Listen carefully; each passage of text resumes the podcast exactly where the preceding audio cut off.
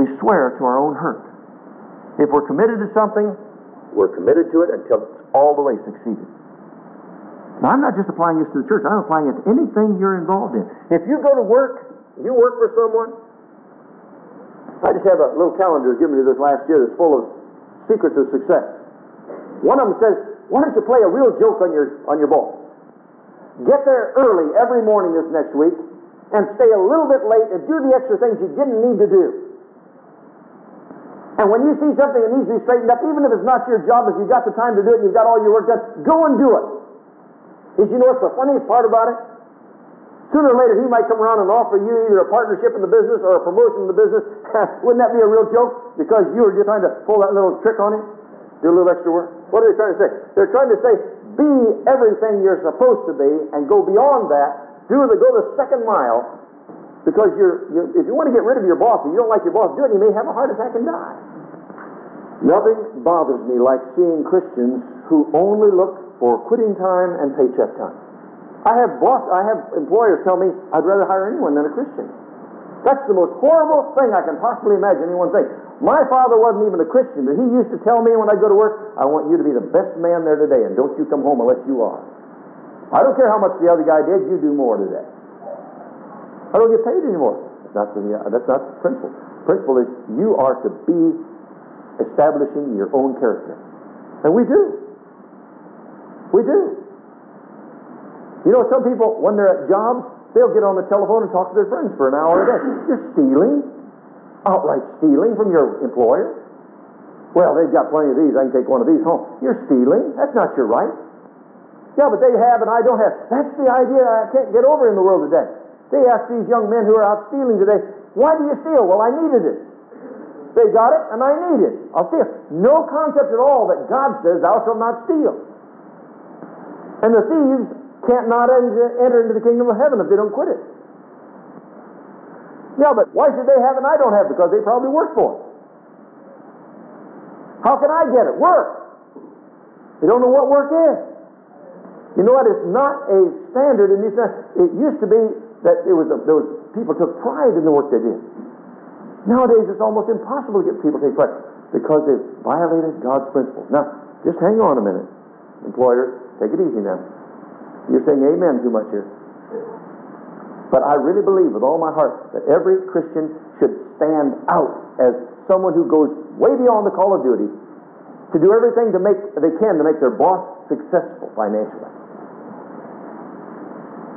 But now, turn right around the other direction.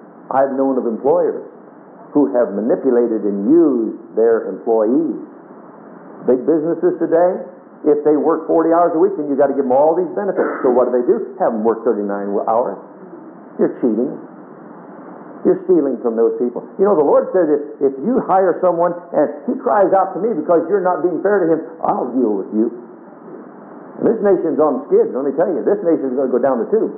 They're trying to find every way they can to cheat everybody as much as they possibly can. God's Word says what? Love your neighbor as you love yourself. If you're in the business, don't think you can't make it if you try to treat your employees like you ought to treat your employees. I've seen bosses who've had their employees have to stay over for 30 minutes and not pay them for it. Take 10 minutes off their lunchtime and not pay them for it. Make them work more than 40 hours a week but refuse to pay them what they're supposed to pay them the extra pay. Vacation. Don't worry about it. You'll get away with it, but you'll pay. Because God says you and I are to have such a standard in our lives that it people cannot speak reproachfully against us. We are to honor God with what we do, and God will honor us. I don't know about you, but I'd rather have the honor of God in my life than anything else. It means even if we have to be willing to do that, even if it means we lose money. You say, yeah, but you can't do that and stay in business. You're telling me if you'll follow God's principles, you can't stay in business? I got news for you. God is able to make all grace abound towards you, that you, having all sufficiency in all things, may abound in every good work. He may have to lead you into another field, but if you put God first and honor Him and swear to your own hurt and change not, God will honor that. How about the commitment that we belong to Jesus Christ and we're supposed to be His witnesses? You know, we talk a lot about getting tongues and having the gifts of the Spirit operate in our lives, but the real purpose for which they were given is that we might be witnesses for Jesus Christ. And yet churches are filled today with people who have never, ever witnessed publicly for Jesus Christ, never won another soul to Jesus Christ. Well, I'm afraid if I do, I might cause, make enemies. Jesus said the world's not going to love you, they're going to hate you. Get that settled in your mind. It don't make any difference what they say. They hate you anyway because they hated him. That is the norm. But he said if you don't warn them, then you're going to be held accountable before him. So swear, even to your own hurt, even if it costs you. How about in stewardship? Oh, I love Jesus. You know, there's some people in church today who say they love Jesus, and week after week after week they take home uh, a paycheck. They refuse to tithe. They refuse to pay their offerings above and beyond. They say, Well, I can't afford it. I want to tell you something. There is a disaster coming in your life spiritually in the days ahead. You say, Pastor, you're saying that to try to protect yourself? I couldn't care less. But I have learned a principle. If you receive tithes of money coming into you every week, whatever it is in the way of a profit, and you do not tithe on, in fact, you know in the Old Testament, if you didn't tithe immediately on it, God said put a 20% tax on it. If you wait a few days to pay it, put 20% more on it. Woo, legalism, bondage. No, the word, that's what the word says. Wherever there is financial profit coming to you, weekly basis, monthly basis, whenever it comes in, you know what it is. If you've committed your life to Jesus Christ, He said, if you do not return all the tithe, you're, you're robbing me. I can't make it. No, you know what? Your, your, your financial principles are so messed up that you haven't even learned the first basic principle. You will never make it until you do. Why? Because God says that tenth is mine. If I came to Susan and gave her a thousand dollars, I said, "Here, Susan, here's a thousand dollars," I'd put it her hand. She said, "Wow, a thousand dollars." I said, "Susan, give me, give me a hundred dollars back, will you, please?" Why? That's mine. I know. I just gave you a thousand, but if you got a hundred dollar bill, I appreciate it. You can keep the ninety nine hundred dollars, but just give me What's going on here? I, what do you mean give you back? You'd say, what an ingrate. I mean, after all, he just gave her a thousand dollars. God says, I, everything you have, I've given you. Your talents, your time, everything is all, all from me as a gift. Now just return 10% of it. Can't afford it. Can't afford it. Without him, you didn't have anything. Can't afford it. Got to keep it. God says, you're cursed with a curse. You're cursed with a curse. Your finances will never make it. I've known people who have tried to joggle their finances around and just be in a disaster, and suddenly they begin to get into that principle, I'm going to be obedient to God in my stewardship. Out of they come. Right out of debt. On their feet. Why? Because God is able to open the doors of heaven. He said, if you will be faithful and quit robbing me of my tithes and offerings, I'll rebuke the devourer for your sake, and I'll remove the curse from your finances. But you see, the real principle is Back there, you made a vow to God that Jesus Christ was Lord of your life, and you've missed that vow. You've followed up that vow. He said, better never to make a vow to me than to make it and to break it. Better to lose money, lose your property, than to lose your honor. Everything else can be replaced, but your honor can't be replaced. Honor with man and honor with God. When a man loses his name, he's lost the most important thing he can do his reputation. Money can be replaced, houses can be replaced, everything else can be replaced, but not your reputation. And God's word says here that he that sweareth to his own hurt and changeth not. That's a priority with God. I want to ask you something this morning because each of us know ourselves, if we're really honest. Are we known, first of all, for being reliable? Are you known for, when people think of you, do they think they're reliable? You can always depend on them. Always, never have to worry about it. They will. There's some people here, if they don't come through that door, man, I know something's wrong. Not only if they don't come through that, if they haven't told me ahead of time before they come through that door. I know something. I've known of employers that have said, never have to worry about that. That man's been with me for 25 years, and every time, I mean, he's here right on time every morning. If he's not, he calls me ahead of time. That's the kind of people I really appreciate. My, that's the way all Christians are supposed to be reliable, steadfast, punctual. And may I just take a moment just to talk about that, that point of punctuality, and I'll, I'll get to the next one tonight. He that putteth not out his money to usury. Punctuality. How many of you know the Bible says, Thou shalt not steal? How many of you know the Bible says that? Thou shalt not steal. Well, I don't steal any money. How many of you know that you can steal time, precious time from someone else? If you say, I'll be there at 12 o'clock, and you get there at 12:30. You say, "Oh boy, you're really getting nitty gritty out here, aren't you?" Yes, I am. You don't have to take something out of somebody's pocket to steal from them. If you've got a person who's very busy, the other day, for example, we had uh, an appliance that needed repairing. They called in the morning and said, "We'll be there between uh, right around uh, one between one and two o'clock." My wife and I were there at home from one o'clock until six o'clock, and I called them. I said, "Where are they? We've got so many things we've got to get done. We don't know. We'll find out." I said, "Can you call me back?" Yes. I waited 30 minutes, called back. Well, we still don't know. We'll have to find out. We've called him four times. And he won't call us. I said, Well, can you send someone else out? Well, no. Not right now, we can't. I said, Ma'am, this is getting very expensive for me. I've got other things I've got to get done. That night, I called again late at night and called, got a hold of one man. He said, Well, we'll try to get you on tomorrow's schedule. I said, Try to get me on tomorrow's schedule? Excuse me. You mean you're setting up your appointments for tomorrow? Yes. I said, You mean if you miss today, I get dropped back to the back of the line again? I said, Uh uh that isn't the way it works. I was supposed to be taking care of today, and I spent all afternoon. I said, I want to be, I want him to be here tomorrow morning, first thing. Well, I don't know. I said, You can do it. you can do it. If you don't believe me, I'll talk to the man, the supervisor, and I'll ask him why you can't do it. Why should I get dropped back to the back of the line when you failed to do what you're supposed to do today? You say, yeah, I can identify with that. Do you know that's exactly what we do to anyone when we tell them we'll be somewhere and we walk in nonchalantly, half hour out. I know of a pastor one time, and by the way, he went to prison later. A pastor one time that he told me to meet him at 1 o'clock. You know when I'd be there? 1 o'clock in the afternoon. He said, I'll see you at 1 o'clock. I'd get there at 3. And I'd beat him every time. He'd walk in like, well, I'm the most important person in the world. How you doing? I said, fine. I said, thank God I waited two hours before I came. I said, why can't you ever be on time? That's not important. Oh, it's important. If you and I are going to ever be respected for having keep our word, when we say we're going to do something, we've got to do it. Swear to your own hurt, even if it costs you. Do it. Now, I've experienced it in my life where it's cost me. And when you don't get there on time, you should really apologize. Will you please forgive me? It was unavoidable. And I, will tell you, it really bothered me. There's, there's a real difficulty I have too, and most of you have. If you are late, what do you do? You speed to get there. You see, one compounds another. Well, I well start early. I've had people say I couldn't get there the, on, on time because uh, uh, I said, "What time did you get up?" Well, didn't get up until nine thirty. I wonder what would happen if you got up at seven. Oh, seven o'clock.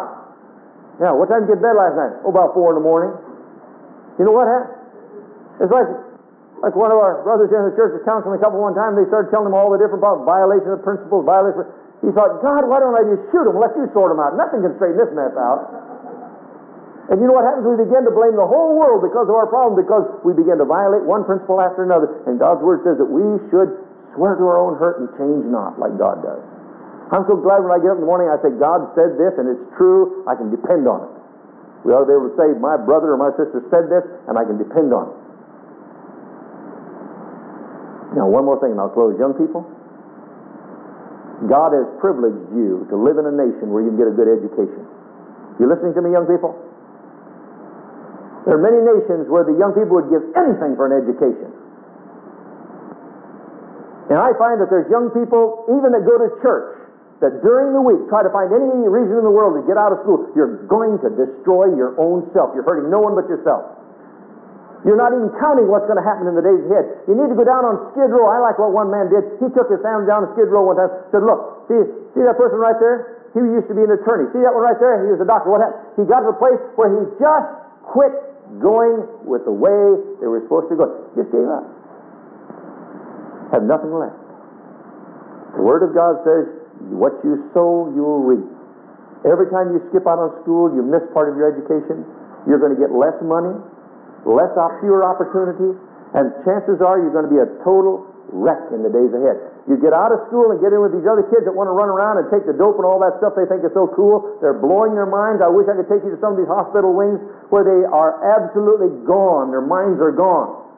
God has given you a body, and He says that's the temple of the Holy Ghost. I want to live in it, and you and I are to have nothing to do with those things and tell the rest of the kids, bug off. When I got saved, the other guys wanted me to smoke and drink with them anymore. I said, I have no time for that anymore. I used to do it very heavily. Jesus Christ has become Lord of my life. I want nothing to do with it. Oh, what's the matter here? You're getting religion on us. I said, no, I haven't got religion. I found Jesus Christ as the answer to my life. I want to tell you something. Every time you miss school, every time you run around with those kids, you're violating biblical principles, and there's a horrible price to pay in the days ahead. Jesus said, I'm come that you might have life and have it more abundantly. You abide by God's principles, and you'll win. You violate by, there's a way that seems right unto man, but the end thereof are the ways of death. And let me tell you, young people are dying by the thousands every day because they violated God's principles. Why do you think he put these in here? Just to irritate us? No. He said, if you'll operate by these principles, you'll succeed and you'll be happy in life. I know I've quit preaching down to Midland today. It's very important for us to understand these biblical principles, these biblical certainties, for us to succeed as Christians. I want to continue on them tonight because they're, they're very, very important for us to apply to our daily lives. And only the Lord, by His Holy Spirit, can cause you to begin to function by these principles. You don't have to treat your employer any different. But if you realize God says He'll reward you if you're obedient, then you want to. You don't have to treat your employees any differently. But God said, if you will, I'll bless you. And you'll succeed even more. And so you have that choice. You don't have to go to school. You can bug off and make a total wreck of your life in the days ahead, and then come back and say, "Oh, I wish." How many how many people here this morning, of uh, some of you adults, know of people in the past that thought, "Man, they were just going to turn loose and have do their own thing." Today, they're paying a horrible price for it. Whatever you sow, you reap. Remember, you pay now, or you pay later. Everybody pays. You pay now, or you pay you pay now and stay in school and get your education and have success in the days ahead or you have fun and play all the games now and you pay later. Everybody chooses when they're going to pay. Who's going to pay? When? God's purpose is that we might have life and have it more abundantly. And if we'll obey His rules, obey His principles, we can have successful life. I'm so grateful that we can depend on God because He's faithful and He wants us to be faithful, able to depend on each other. Father, thank you for these truths Seems so simple, not complicated at all. And they work. All we have to do is do them. We have to make a choice. I'll do what I want to do, I'll do what God wants me to do. And in making that choice, we choose life or we choose death. Father, I pray that none here later on will look back and say, I chose death and now I'm experiencing it. I want some way out. Will realize that Jesus Christ is the way out submission to Him, being doers of the Word, not just hearers, not just sitting in the pew and soaking. They're becoming actively involved. The wise man is the one you said who, having heard the Word, does it. I pray that everyone here this morning will allow these principles to filter down into their hearts. And they won't even need anything new today. They'll just take these principles and begin to make them a reality in their lives. How I pray, Father, that you'll encourage every person here and realize that you make them realize how much you love them, how much you want the very best for them. But that they must make this choice. Whom will I serve? Myself? The devil? The flesh? Or will I serve the Lord? Father, give us some Joshuas and Caleb's here. As for me and my house, I'll serve the Lord. Because we know it's the best. Father, I'm so thankful that while all the others were dying in the wilderness, that Joshua and Caleb Came back and said, I'm just as strong as I was 40 years ago. I'm going to go and take that which God's given to me. I pray that you'll give us that kind of character. In Jesus' precious name we do ask it. Amen. We're talking about biblical certainties. Biblical certainties. The first biblical certainty that we talked about was, and I thought I'd better put it overhead, because as you see it and hear it, it sticks with you longer. The first one is the Bible is a supernatural book unlike any other. It is the inspired Word of God and the complete authority for my life. Now that sounds good, and you may be able to memorize it. I was told that one of the Khrushchev, uh, the communist leader years ago, at one time in his life had memorized one of the Gospels, completely memorized, but it didn't do a thing for him. You can memorize this and it won't do a thing for you.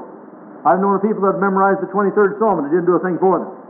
This must become a conviction in your life. And that's what we're talking about. Biblical certainties. Things that you and I will not budge on, will not move. That is, that the Bible is a supernatural book unlike any other. It is inspired Word of God and the complete authority for my life. Now, when I talk about being a, there has to be a conviction. Do you remember what I said a convict, uh, constituted a conviction? I want you to see again the conviction is a, the state of being convinced a firm belief, a certainty, an assurance, and that which allows you to make firm, independent decisions or judgments. By that, the Bible says if a man is double minded, don't let that man think he'll get what? Anything from the Lord. A double minded man is a man without conviction. A person who has convictions can expect God to intervene in his behalf. I don't care what God, what the world's going to, what's going to happen to the rest of the world, but I know as for me and my God, He says He'll never leave me, He'll never forsake me. My God shall supply all my need according to His riches and glory by Christ Jesus. And I want you to know the Bible says very clearly, without faith, it's impossible to please God. And I want you to know you and I will not have biblical faith until we have convictions. Either the Word of God is absolutely the Word of God, totally the Word of God, the truth, undiluted truth, and we believe that regardless what man might say, or we don't expect anything from God. If it isn't a supernatural book, then why are we putting our whole dependence for eternity on it? If it's unlike, if it's not unlike any other book, why don't we just read other books and forget this one? It has to be a conviction that there's something totally different about the Word of God. We've talked about that over and over again. But this is what a conviction is. Now, a biblical conviction is a basic biblical scriptural principle which we determine to follow regardless of the cost. A biblical conviction is, I believe this is what the Bible says, and I couldn't care less what the rest of the world does. This is the way I'm going to go. But the rest of the world is hearing a different drumbeat. You're right, and I'm not going to listen to their drumbeat. I'm going to listen to what the Word of God says, because there's a way that seems right unto man, but the end thereof are the ways of death. So a biblical conviction, when we talk about conviction, it is not bondage, it is not legalism, it's Bible truth. If the Word of God says it, that settles it. You know, I've heard, I've said before, some people say, if God's Word says it, I believe it, that settles it. No, no, no. All has to say is, if God's Word says it, that settles it, whether I believe it or not. You have to come to that conviction. If God's Word says it, it doesn't make a difference what I believe. You heard of the man who tore up the road map and thought he had destroyed all of Florida one time, tore up a Florida, Florida road map. Uh, that's, as, that's as logical as the man that tears up the Bible says he doesn't believe and thinks he's just destroyed God. Whether you and I accept the Bible or burn the Bible doesn't change the reality of who God is and that His Word is true. Now, we, I keep em- emphasizing this for a very special reason. We're living in a day and age where most people are not sure what they believe and why they believe it. And I'll tell you, when the winds of adversity come along, and they are going to come along, when they come along, they're going to be swept away. You've got to be established on what the Word of God says. Thus saith the Lord, and I will not be moved. That's why Jesus said the wise man built his house upon a rock, a foundation, upon Jesus Christ. And Jesus said, Search the scriptures, for they are they which speak of me. You can find me in the Word of God.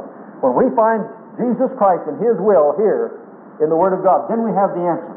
So we're talking about biblical certainties, biblical convictions, things that we will not be moved on. The Bible is a supernatural book unlike any other. It is the inspired Word of God and the complete authority for my life.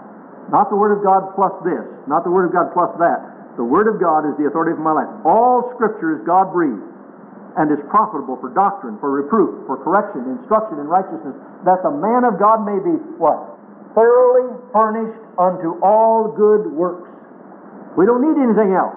It has it all right here. Every need of man's life is taken care of right here. Now, second conviction is, as a believer, I must purpose to seek God and to set my goals according to His priority. We've talked about that in the past. Now, when we talk about purpose, what does it mean by purpose? I must purpose to seek God and to set my goals according to His priority. What does it mean by purpose? Purpose is a free choice from the heart when determining goals or directions to take. You remember that when the 12 spies went into the promised land to spy out the land, they all saw the same thing, heard the same thing, experienced the same experiences. Ten of them came out and said, Oh, we're like grasshoppers, we can't do a thing. They, and two others coming out, having seen the same thing, made a different conclusion. Why? Because the Bible says they had a different spirit in them. What was that spirit? God said we can take them, they'll be like dust under our feet. They'll be like grasshoppers under our feet. Who are you kidding? If God be for us, who can be against? Let's go. So what was the difference? The difference was they purposed to believe God. You and I have a, have a believer inside of us, and we can believe anything we want to believe. We can either believe that God isn't going to take care of us, or God is going to take care of us. That God can't take care of the circumstances, or God can take care of the circumstances, and it's all right here between our ears. We must choose what we will believe. As a believer, I must purpose to seek God and set my goals according to His priorities. God, it doesn't make a difference what I want. What do you want? And when that becomes our purpose, when that becomes our priority, God's priorities become our priorities, then we can expect God to intervene in our, in our lives every day. That's what a purpose is. A free choice. God's not going to make you do it. God will not make us do anything. God will allow us to choose. That's why He said, Choose you this day whom you'll serve. That's why He said, Whosoever will may come.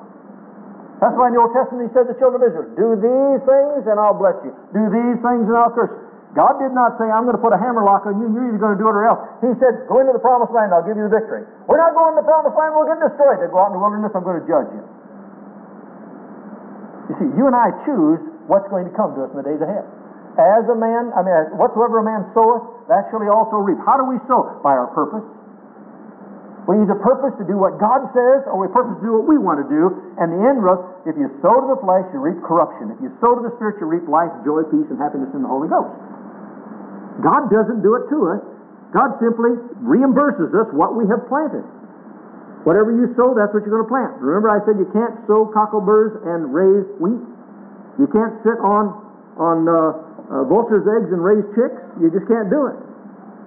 Someone said, if you don't like the fruit of sin, stay out of the orchard. It's all all these things are saying the same thing. You and I must purpose by a free choice of our heart that we're going to to set our goals and directions according to what God has said in His Word according to His priorities. has set my goals according to His priority. What's God's priority? Seek ye first the kingdom of God and His righteousness, and all these things shall be added unto you. Not seeking others, seeking God's priority. And we must purpose to do that. You know, that's why James says, don't say tomorrow I'm going to go do thus and such, but what? The Lord willing, tomorrow I'm going to go do thus and such. I've had people come around and say, well, I think next year I'm going to go do thus and such. And I think, you know, I, that must be an unusual thing for them to be able to say. I couldn't say that until God said, next year you're going to go to thus and such. Oh, I may want to do that, but I have to say, Lord, is that what you want me to do? You know, we even prayed about whether we should take this vacation this summer. And we felt that it was the time for us to be able to take that time and get away for that long a time. But if I had gotten up to that vacation and then the Lord said no, I'd have to say, fellas, I'm going to be gone for two weeks. Why?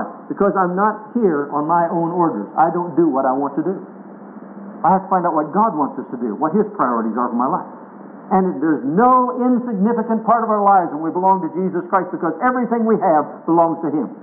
You can say amen or oh me, whichever you want. Now let's go on. The third conviction.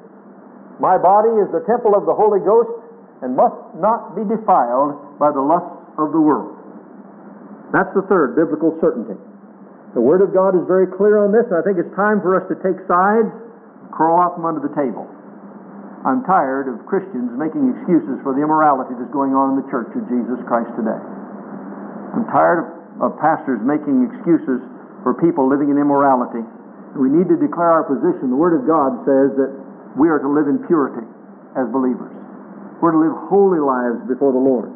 And I want you to know that the sin we're seeing around us today is not something that's unique and just because we put a lot of dressing on it that it makes it any different, sin is sin and it's never any different from what it was in Paul's day. Back in Paul's day, they had what they called the Feast of Bacchus, which was a fertility god of wine, and they would have keg parties. Ever heard of those? Oh, that's the latest thing, you know. I mean, just a few years ago, everybody keg parties and dope, keg parties and dope. They thought that was the latest thing going around. They had them back in Paul's day. They had keg parties, and when they came, they said, "Now release yourself to Bacchus, the god of wine." And they would drink and finally end up with insane orgies and drunkenness and perversion, everything else that was involved, and it became a common thing in that society, in that day and age, which Paul was living. So Paul was not preaching to some pure, clean society when he started teaching the things of the Word of God, he was not teaching some popular subject. He had to go against the whole, uh, the whole uh, thrust of society. And you know what the difference was? When men and women in that day heard what Paul had to say from the Bible, it, they changed their lives and had convictions against these things, and because of their convictions, they turned the world upside down. The first conviction we have to understand is who we're talking about here when we talk about my body as the temple of the Holy Ghost. I'm only talking about someone who has genuinely been saved, redeemed, washed in the blood of Jesus Christ. Someone who has been converted through the blood of Jesus Christ and faith in Him. I'm not talking about easy believism. Easy believism is a convenience for those who want to feel religious at times and then be able to do what they want to on on the other side. And Jesus said, Don't let those people fool you. That's not genuine Christianity. Look at Romans 6. Romans chapter 6. I don't want you to hear what Pastor Webb has to say. Let's see what the Apostle Paul, under the inspiration of the Holy Spirit, had to say concerning one who is truly saved. They become a new person in Jesus Christ, and we quit our old way of life. What shall we say then? Romans 6 1. What shall we say then? Shall we continue in sin that grace may abound? God forbid. How shall we that are dead to sin live any longer therein? Know ye not that so many of us as were baptized into Jesus Christ were baptized into his death? Therefore we are buried with him by baptism into death, that like as Christ was raised up from the dead by the glory of the Father, even so we also should walk in newness of life. That's God's intention for us. If we've been redeemed, we walk in newness of life in Jesus Christ. For if we have been planted together in the likeness of his death, we shall be also in the likeness of his resurrection, knowing this, knowing this, be fully assured of this fact, that our old man is crucified with Christ, that the body of sin might be destroyed, and that henceforth we should, what? Should not serve sin. For he that is dead is freed from sin. Now, if we be dead with Christ, we believe that we shall also live with him knowing, here's that, having this assurance, full assurance again,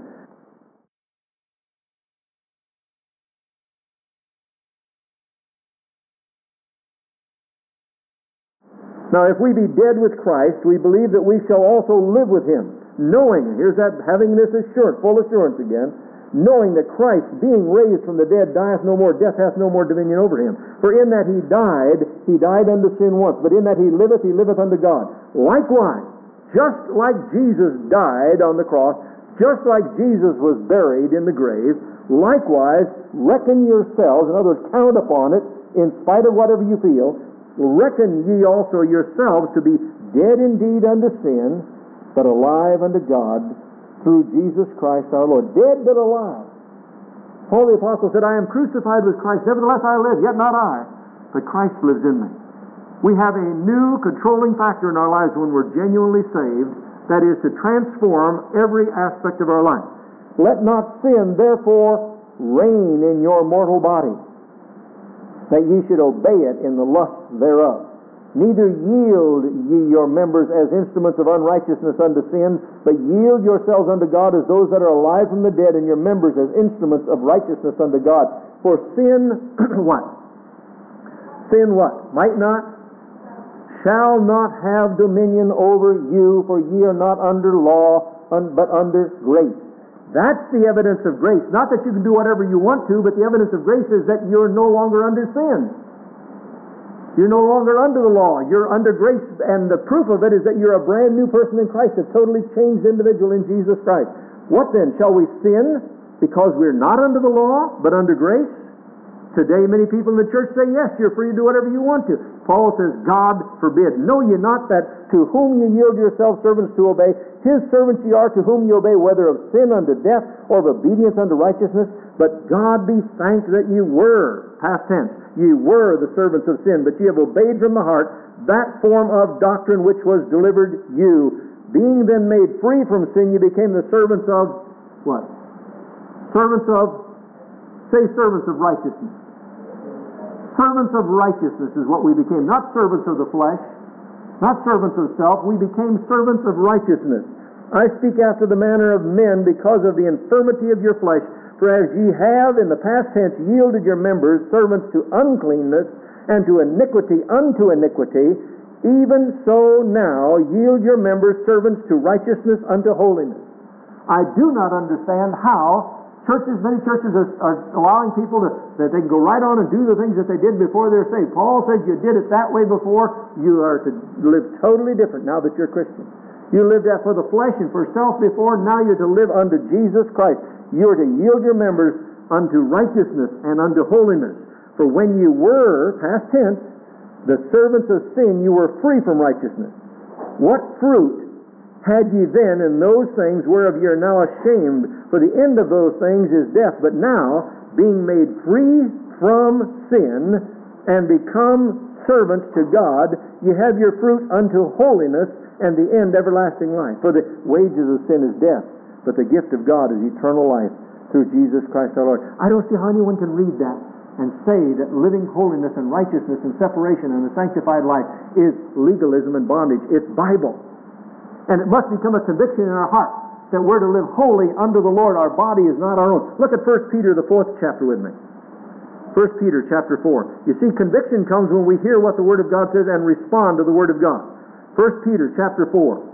Before, the other one was Paul speaking, now under the same inspiration of the Holy Spirit, Peter, the Apostle Peter spoke. For as much then as Christ hath suffered for us in the flesh, arm yourselves likewise with the same mind or the same attitude.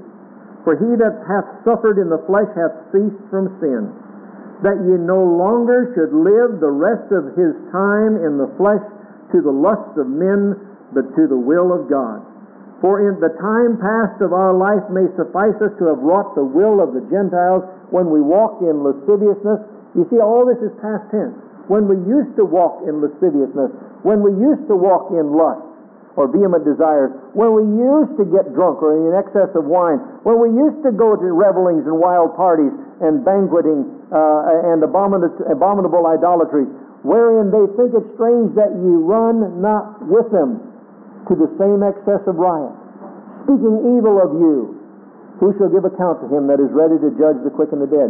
He says there's such a change in your life, they're going to start criticizing you that you don't continue to do the things you once did. You know why the church isn't being criticized today? Because many of them are doing the same things now that they did before they professed to be Christians. Now, what you know, it's got to be a conviction in our heart that God wants our lives to be different. He wants our lives to be transformed and have a sorrow for our sin and genuine repentance of our sin. Remember me telling the story some time ago of the man that went to the altar and was praying and asked a man to pray with him because he had stolen 47 loads of hay over a period of five years? And the man said, Well, you've got to tell God you're sorry and ask Him to forgive you. And the man said, Father, forgive me for stealing those 50 loads of bales of hay. And he said, Wait a minute, you said 47 loads. He said, I know, but he said, I've got to go back. I need three more loads. And we laugh about that. We say, Well, you know, that, that guy wasn't really serious. But how many times do we see that happen in the church? People say, Oh, I've accepted Jesus Christ and my life has changed, but. Uh, Oh, he doesn't mind if I do this, I do that, and the other thing. In fact, I think it's bondage and legalism when you tell me I can't do those things anymore. It isn't legalism, it's grace. The power, you now have the power to know and to do God's will in your life. That's the release and the freedom we receive through the grace of Jesus Christ. You see, when, when you and I become genuinely saved, the Holy Spirit, God the Father, God the Son come to dwell in us the God of the Trinity comes to dwell in us. And when they come in, they come, he comes in when we are sorry for our past, we hate our past, we repent of our past, we forsake our past, we claim forgiveness and cleansing. And the evidence of whether that's really happened in our life is not whether we ever sin again, because every one of us fail and every one of us falls short, but it's our attitude when it happens now. When we're saved and we stumble and fall, we're miserable. Oh God, please forgive me. I don't want that in my life. I want that to be gone. I rebuke that in Jesus' name. Please give me victory in that area of my life. Well, I've seen many Christians who used to do that and today are no longer convicted for many of the things that they're doing that they one time would never have done. And I want to tell you something, that's not the Holy Ghost. The first step is sorrow for their sin and repentance and claiming forgiveness is the second one. And the third one is yielding to the Lordship of Jesus Christ. When we do that, according to the Word of God. And this is my conviction. When we do that, when we truly repent of our sins, we're forgiven, and the Spirit of God dwells within us. You see, there are a lot of people that like to go to church because they feel that's where they're going to meet God at church. I want to tell you something. You need to read the book of Acts. Look at Acts 7:48. I've known some people say, I just can't go just anywhere and worship God. I've got to find a nice, nice church with stained glass windows and organ music and all the rest of it, that, that's when I feel God's presence. I want to tell you something. God may not be there at all. That may be just feeding a religious spirit. Where the Spirit of the Lord is, there's peace. And I've walked in some of the littlest, most insignificant churches, and I've felt God's presence there. I've walked in some great big churches, and all I felt was stuffiness. One person said, I smell money in this church. you walk in some churches, that's all you smell is money. Acts 7.48, what does it say? This is Stephen speaking. Howbeit the Most High dwelleth not in temples made with hands, as said the prophet. God doesn't dwell in temples made with hands. He dwells in our hearts. And when we come together, we don't come to meet God here. We come to fellowship one with another and to learn God's Word and God's will and to grow and fellowship and encourage each other. God does not dwell in this building. He dwells in us. And when we come, He's here because we're here. When we leave, He doesn't have to stay here. He's with us. I'll never forget the man that came here one time and got so upset and left this church because we were serving donuts and coffee for the choir in the back room one time. And he said we'd made this into a den of thieves and we had some tapes over there uh, available to people that wanted to buy tapes. You made this a den of thieves. He said, You've defiled the temple. I said, This isn't the temple. This is just a, a storefront. It's the temple of God. I said, No, no, no. Read your New Testament. Ye are the temple of God. Just make sure you're keeping your temple clean. It sounds good and religious, though. Look at John 14. John chapter 14 with me. Beginning with verse 11. This is just before Jesus was crucified and buried and rose, risen from the dead again. Verse 11 Believe me that I am in the Father and the Father in me. Or believe me for the very works. Verily, verily, I say unto you, he that believeth on me, the works that I do shall he do, and greater works than these shall he do, because I go unto my Father. And whatsoever ye shall ask in my name, that will I do, that the Father may be glorified in the Son. If ye shall ask anything in my name, I'll do it. And I'll pray the Father, and he will shall give you another comforter, Christ's personal representative, the released Christ coming to us, that he may abide with you forever, even the Spirit of truth, whom the world cannot receive, because it seeth him not, neither knoweth him. But ye know him, for he dwelleth with you, and what? and what? Shall be in you. El Shaddai, the many breasted God. Elohim, the God of very God. Jehovah, Lord, self existent, eternal one, is going to move into us, Jesus said. We are the temple of God. My body is the temple of the Holy Ghost and must not be defiled by the lust of this world. John 14, 23. John 14, 20, Jesus answered and said unto him, If a man love me, he will keep my words, and my Father will love him, and we will come unto him and make our abode with him. Now that's conditional. That fellowship is conditional. What does he say? If a man love me, and if a man will keep my words, if a man will love me, and if a man will keep my words, and my, uh, my and my Father will love him and will come unto him and make our abode with him. And the end result of when God comes is found in 1 Corinthians, the third chapter. 1 Corinthians chapter 3 and verse 16. Know ye not? Are you ignorant of this fact? Has no one told you? Have you not been informed? Are you lacking in this area of knowledge? Know ye not that ye are, present tense, the temple of God, and that the Spirit of God dwelleth in you. In whom? In those who love God and keep His Word. In those who love God and keep His Word. It's conditional. In those who love God and keep His Word. That's what it says. In the Old Testament, you'll find that when God was dwelling in the temple, Jewish temple, that when it became defiled, that God Himself moved out of the temple in Ezekiel, the 8th chapter, the 11th chapter, Israel was idolatrous and had idols in the temple, and the priests were worshiping uh, idols in the lower chambers of the, of the uh, temple and uh, worshiping the sun creatures like it speaks of in Romans 1 and 2. And it says they were thumbing their nose at God and burning incense, and, and uh, they said, God doesn't see us down here. And one of the most tragic stories there, but it, it, it shows us what happens in the life of a believer when they turn away from what God has told them they should do for blessings. Scripture says in Ezekiel 9 3 that, uh, that, the, that the Spirit of God was, was hovering over the cherub of the Ark of the Covenant.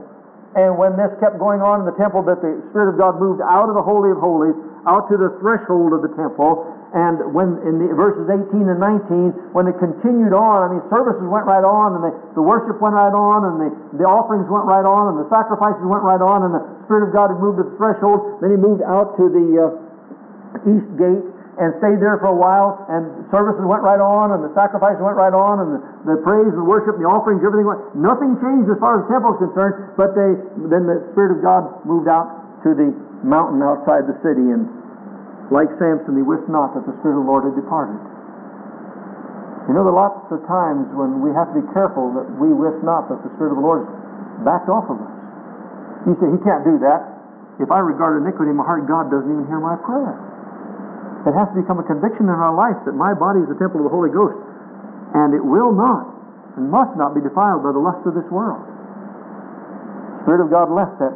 And, and by the way, when the temple was cleansed, the Spirit of God returned again came back, presence of God came back into the Holy of Holies. And uh, the reason I'm trying to make this so vital to you tonight is today we're hearing such an influx of, of preaching of cheap grace. I mean, you can call yourself a Christian, do just about anything you want to do, go anywhere you want to do, be just like the world is, do the things the world does. And it's not legalism and bondage when I tell you that God says, Come ye out from among them and be ye separate. Touch not the unclean thing, and I'll be your God. Whatsoever things are true and honest and just and pure and lovely, of good report, with virtue and praise, think on those things. Going beyond that, we get into difficulty and we open ourselves to all kinds of problems. And I tell you, our youth are bombarded today with immorality and violence, and in our educational system, many of them are being dummied down to where there's very few people that are going to be able to stand strongly and have good uh, reasoning uh, potential in the days ahead. And it seems like it's almost uh, a planned program of dummy down, dummy down. The teachers are told that uh, uh, don't try to make them achieve, don't try to get them to compete, just nurture them. Just make them feel good. If you flunk a student, that shows you're a lousy teacher. Can you imagine? Can you imagine? If you flunk a student, and there's some students come there that have just about half the life of a slug and sit in the class, that if breathing weren't involuntary, they'd suffocate. And when the teacher tells them to open a book, they don't even know what a book is. They're snorted so high, they're sitting there just off in space. And if the teacher can't pass that student, their poor teacher. If I were a teacher, I'd say, hey, ship them on through. Let them go. Not my problem. Let the guy above get it. Let the... And that's what our young people are being faced with. Never has it ever happened in the history of this world before. And then there you have the, the abandonment of many of parents that have left the home and they, they feel forsaken. There's abandonment as far as they're concerned uh, spirit of uh, rejection in their lives. And so there's that insecurity. So they go out to their peers and try to find acceptance in their peers. And that's fools trying to be supported by fools. When they need mature encouragement and support and strengthening and correction, it's destroying. We have to know my body is a temple of the Holy Ghost and must not be defiled by the lust of this world.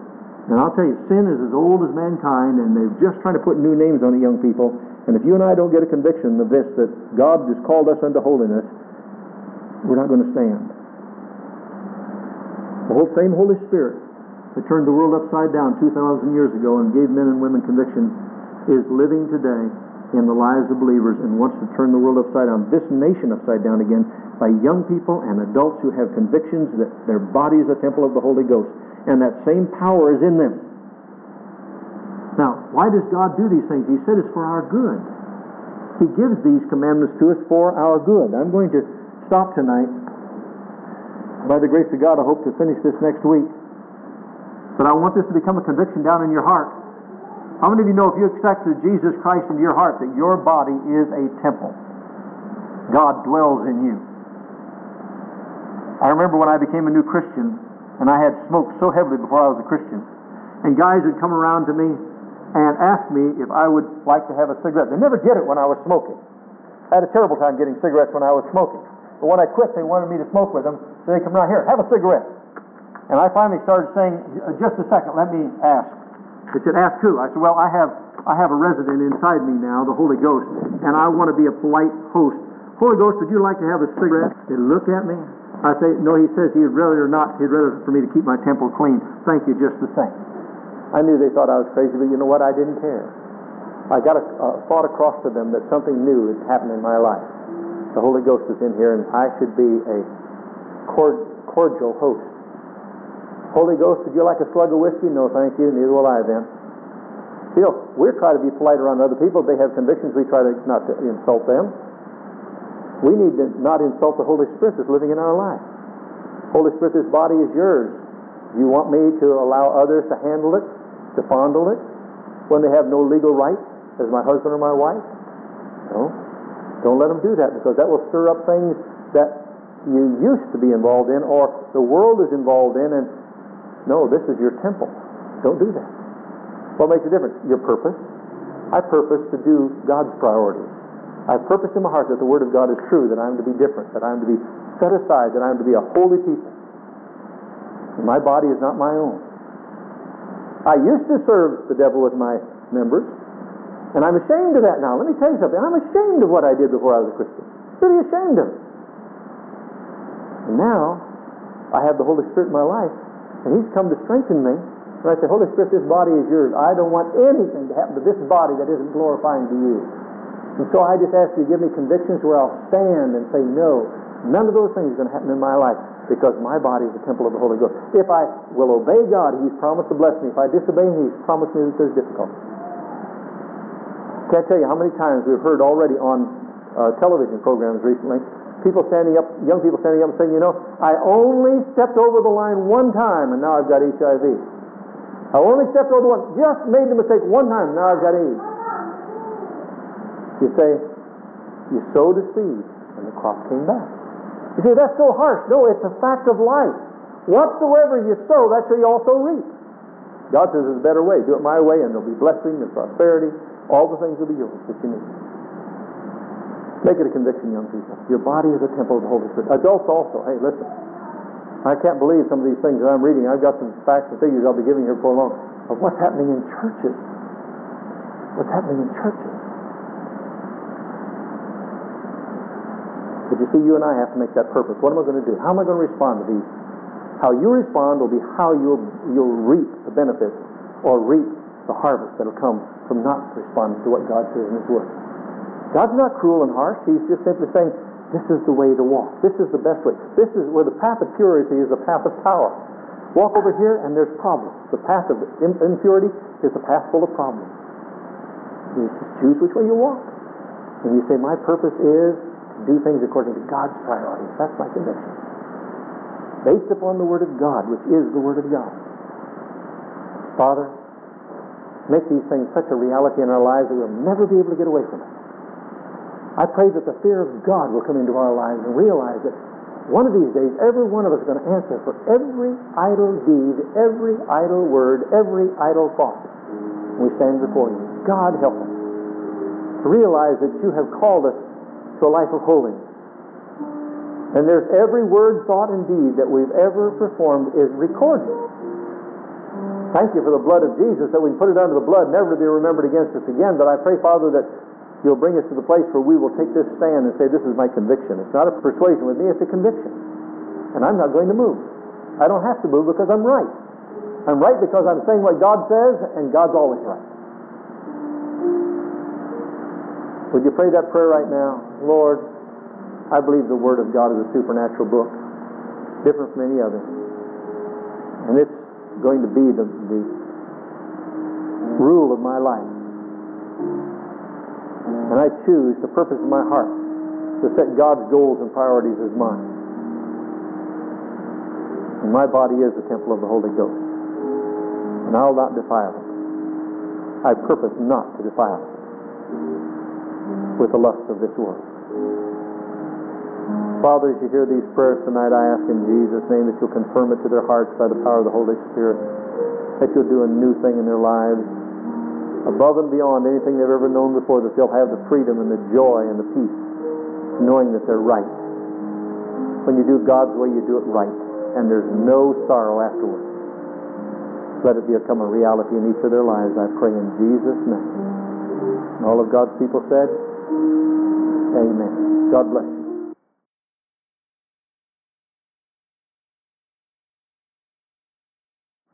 Series of messages called Biblical Certainties one of the greatest needs in the church today is that Christians know what they believe and why they believe it and then believe it and stand for it. In Luke, the first chapter and the fourth verse, Luke said he wrote the book of Gospel of Luke that thou mightest know the certainty of those things wherein thou hast been instructed. That you might know for sure. This idea today that there is nothing too absolute and there's nothing that we can stand on is out of the, the chasm of hell itself because Jesus said, I am the way, I am the truth, I am the life. We've talked about biblical certainties, the first one being the Bible is a supernatural book unlike any other. It is the inspired Word of God and the complete authority for my life. We've talked about that, and I want to tell you again if you have not settled that in your heart, you're in for trouble in the days ahead. If you do not have a foundation upon which to stand and say, This I believe, and I believe it because the Word of God says it, and that settles it. It's not the Word of God says it, I believe it, and that settles it. It's the Word of God says it, and that settles it, whether I believe it or not. So that has to be the foundation and complete authority for my life. Secondly, as a believer, I must purpose to seek God and to set my goals according to His priority. We're living in a day and age when people come to church and begin to tell you what they want, how we're supposed to take care of their needs and their problems. You know, I want to tell you something. Your priorities are not necessarily God's priority. And when I'm praying and I'm seeking God's face as to what believers need, and I'm trying to feed the whole flock. There's some people who say, oh, teach this, this, this, this. And I said, there's others over here that need that, that, that, that, that. And I've got to feed everyone. You go home and feed yourself during the week. And when you come here, I'll feed what I believe God wants the flock to have. And then the whole flock can grow together. But as we look at it, we have to purpose to seek God individually and to set up our own personal goals according to His priority. Lord, it doesn't make a difference what I want to do. Lord, what would you have me to do? I cannot say tomorrow I'm going to go to thus and such. I have to say, the Lord willing, tomorrow I'm going to go to thus and such. And how many of you know that in almost every instance, our priorities are not God's priorities? I've had some real priorities I've talked to God about for years, and He doesn't seem to think that they're priorities as far as He's concerned right now. He says, I've got other things I'm trying to deal with in your life. Yes, but Lord, I'd like to talk about this. And He says, I want to talk about that. How many of you know who's going to win? and so we can sure save ourselves an awful lot of trouble if we'll set our goals according to His priorities. The third one is, my body is the temple of the Holy Ghost and must not be defiled by the lusts of this world. We talked about that. The path of power is the path of purity. The world will try to draw us into impurity and immorality and unrighteousness, but Jesus said, whatever we sow, we reap.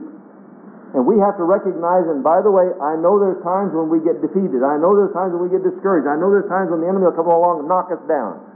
The question is not if we got knocked down. The question is if we have Jesus Christ in our heart, are we willing to get up again and repent and say, God, I'm going to go on? I've seen so many people fall off the side out of discouragement, failing to recognize He did not say that you and I are going to be perfect. Paul came to the end of his ministry and says, Not as though I've already arrived, but I'm still pressing toward the prize, the mark, uh, prize of the high calling of God in Christ Jesus.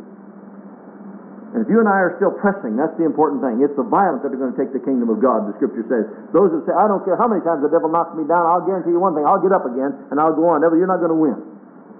Trying to remember who it was. I think it was uh, Billy Sunday said one time he's going to he's going to chew on the devil until he loses all of his teeth and he'll gum him until he dies. Whatever it takes, he said, I'm not going to give up. The devil's not going to win. Now, the fourth one we want to talk about this morning is my church must teach the foundational truths of the Bible and reinforce my basic convictions.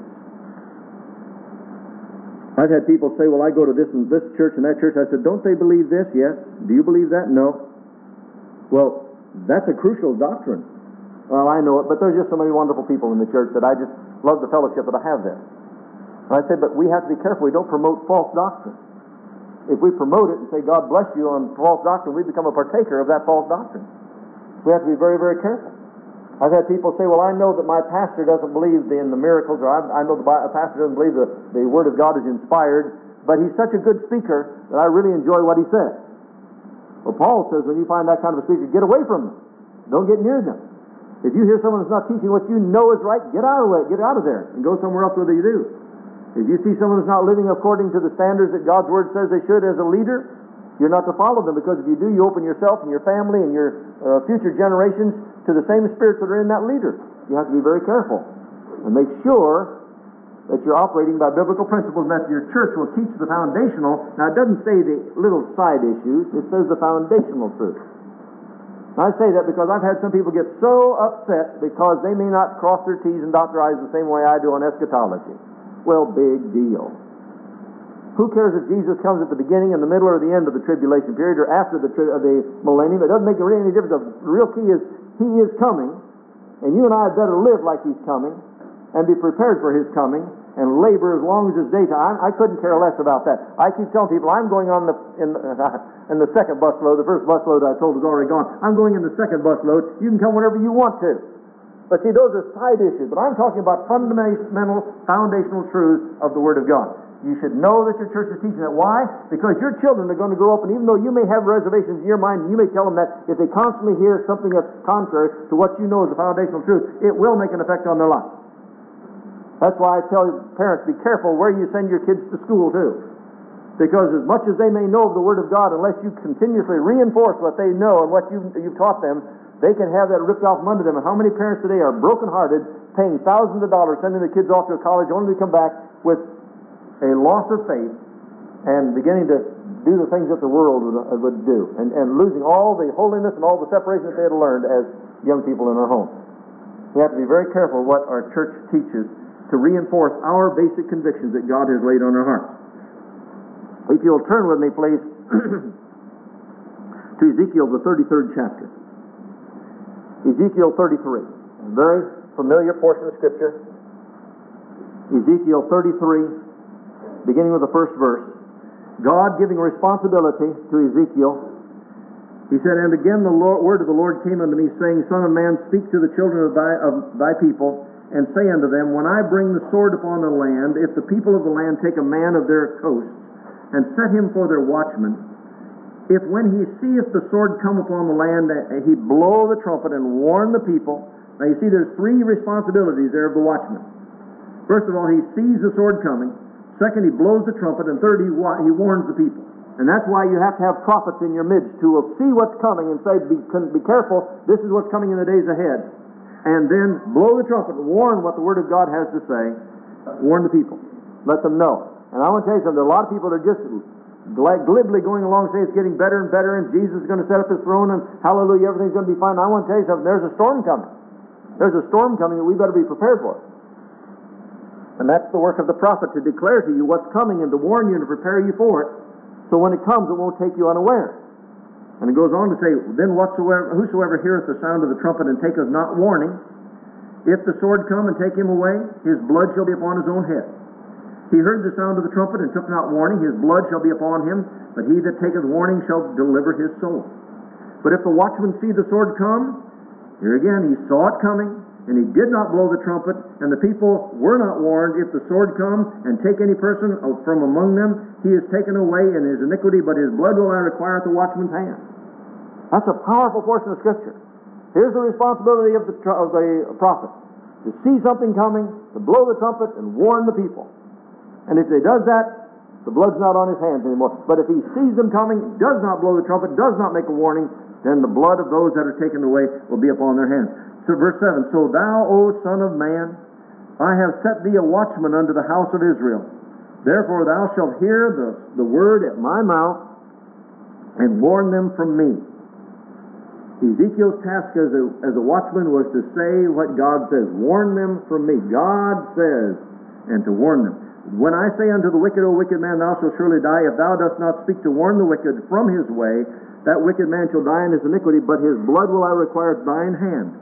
Nevertheless, if thou warn the wicked of his way to turn from it, if he do not turn from his way, he shall die in his iniquity, but thou hast delivered thy soul. Therefore, thou, O thou Son of Man, speak unto the house of Israel, thus ye speak, saying, If our transgressions and our sins be upon us, and we pine away in them, how should we then live? Say unto them, As I live, saith the Lord God, I have no pleasure in the death of the wicked, but that the wicked turn from his way and live. Turn ye, turn ye from your evil ways, for why will ye die, O house of Israel? He says, Watchman, the reason I want you to warn them is I have no pleasure in seeing people die. Some people say, well, God must just be a cruel God. No, He's doing everything He can to warn us. He's making every provision He can for us to avoid being judged. Uh, beginning with verse 14. Again I say unto the wicked, Thou shalt surely die. If he turn from his sin and do that which is lawful and right, if the wicked, now here's, here's a good description of repentance, by the way. I like this. If the wicked, first of all, will turn from his sin and do that which is lawful and right, if the wicked restore the pledge, give again that he hath robbed, walk in the statutes of life without committing iniquity, he shall surely live, he shall not die. None of his sins that he hath committed shall be mentioned unto him. He hath done that which is lawful and right, and he shall surely live. Yet the children of thy people say, The way of the Lord is not equal. But as for them, their way is not equal. When the righteous turneth from his righteousness and committeth iniquity, he, he shall even die thereby. But if the wicked shall turn from his wickedness and do that which is lawful and right, he shall live thereby. They said, That's not fair, God. Just because we don't do right, we're going to be judged. God says, You do right and you'll receive eternal life. You do wrong and you will be judged. What's unfair about that? Turn to 2 Timothy, the fourth chapter. 2 Timothy chapter 4. Now that's what God said to the prophet in the Old Testament. Look what he says to the believer in the New Testament. I charge thee therefore before God and the Lord Jesus Christ, who shall judge the quick and the dead, or the living and the dead. Uh, that's a pretty strong charge. Paul says, I'm doing this before God Almighty, God the Father, and Jesus Christ, who shall judge the quick and the dead at his appearing and his kingdom. Preach the word, and that word is uh, charisma, uh, logos, which means uh, charisma. You talk about somebody having charisma. It means in, enthusiastically declare the word. Be instant in season, out of season, reprove, and that means correct or convict. In other words, say what you're doing is wrong. Rebuke, and that means to encourage for them to come out of it Quit it and come out of it. Exhort with all longsuffering, with all patience and doctrine, for the time will come when they will not endure sound doctrine, they will not listen to the truth, but after their own lusts shall they heap to themselves teachers having ears, uh, itching ears. And another translation says, telling them what they want to hear, and they shall turn away their ears from the truth, and shall be turned unto fables or men's misguided ideas. Paul the Apostle said that time is going to come, and when it comes, you must exhort, you must rebuke with all long suffering and doctrine. You must not compromise. You must push all the harder and make men realize, regardless of what, how, what their response is, it does not change the truth. I'm amazed today how many people say, well, this is the, these are the 90s. Don't you understand? We've got to come out of the old ways. We got to, this, these are the 90s. I want to tell you something. The Word of God is just as strong, just as effective, and will not change. God's holiness does not change. I am the Lord thy God, I change not. And we can change all we want to, but I want to tell you something, the rule stays the same. The rule stays, stays the same. I read an article out of Christianity Today by Walter Elwell, and I want to read just a portion of it to you, because we've been talking about the church speaking with authority. He said, if future historians choose to describe the last half of the 20th century as a crisis, they might well choose to say there was a crisis of authority. A crisis of authority. Such a crisis exists both inside and outside the church. It may seen, be seen outside in the collapse of society, the resorting to violence, the selfish disregard of others, and the desire for instant gratification. He said these are all signs of a crisis of authority. I mean, it used to be if you and I wanted something, we would go out and find some way to work to get it.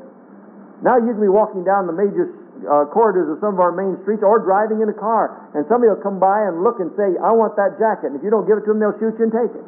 I want those tennis shoes. You don't give it to them, they'll shoot. I want what I want, and I want it right now. So that's a crisis of authority. He said, inside the church, it appears in such matters as changing attitudes. Boy, are there changing attitudes. Through, uh, toward sex redefinition of worldliness, and the increasing success of cults, but particularly in attitudes toward the Bible. Particularly in attitudes toward the Bible. There was a time when everybody that I knew believed the Word of God was the Word of God. You can go to many of your seminaries today, and many of them will tell you that it's no longer the Word of God. This, it contains the Word of God. There's parts of it. And you have to really have a many degrees in theology before you can begin to define which are which. I one time spoke uh, to some young people on the second coming of Jesus Christ and was informed by a seminarian's wife in that church that I had no authority and no right to teach on that because I didn't have my doctorate in eschatology. Boy, I'm sure glad she wasn't around when Peter was around. He still smelled like fish. And he was out preaching the gospel. Jesus didn't write this to the doctors. He said, very few wise, very few rich are called. He has made the gospel in simplicity so that you and I can understand it. Jesus or God said to Ezekiel, I have set thee as a watchman. You speak my words. You warn people. You blow the trumpet. Let them know. And Jesus said to us, You are the light of the world. A city that's set on a hill cannot be hid. Don't hide it under a bushel. And the, uh, we were talking about this in Sunday school this morning. The, the spiritual meaning of the bushel is abundance. In those days, they would carry their vegetables in from the farm, their grain in from the farm. So it, it accounted you how many bushels did you get for grain this year? How many quarts or gallons of wine did you get? The baskets brought in were, were symbolic of prosperity, commercialism, uh, wealth. Jesus said, Don't hide your light under a bushel basket, under your wealth. Don't put that first and let people know you as a businessman. First of all, let them know you as a Christian. Don't let them know you as an investor. First, let them know you as a Christian. The second one, he said, don't hide it under your bed. The bed is a place of leisure. And let me tell you something, we are in a leisurely society today. Everybody's looking for more time to go do what they want to do and relax. And Jesus said, don't get so involved in that that you hide your light and realize that even while you're out there doing it, you're still to be a, a um, witness for Jesus Christ, to declare what God says and warn what He says in His Word is going to happen if we don't do right. Then He says, you're the salt of the earth. And if you ever lose your savor, you're not just less valuable, He says you're worthless but to be trampled under the feet of men. The only good thing. So he says, preach the word, exhort the word, rebuke, be alert, warn, stand, don't compromise.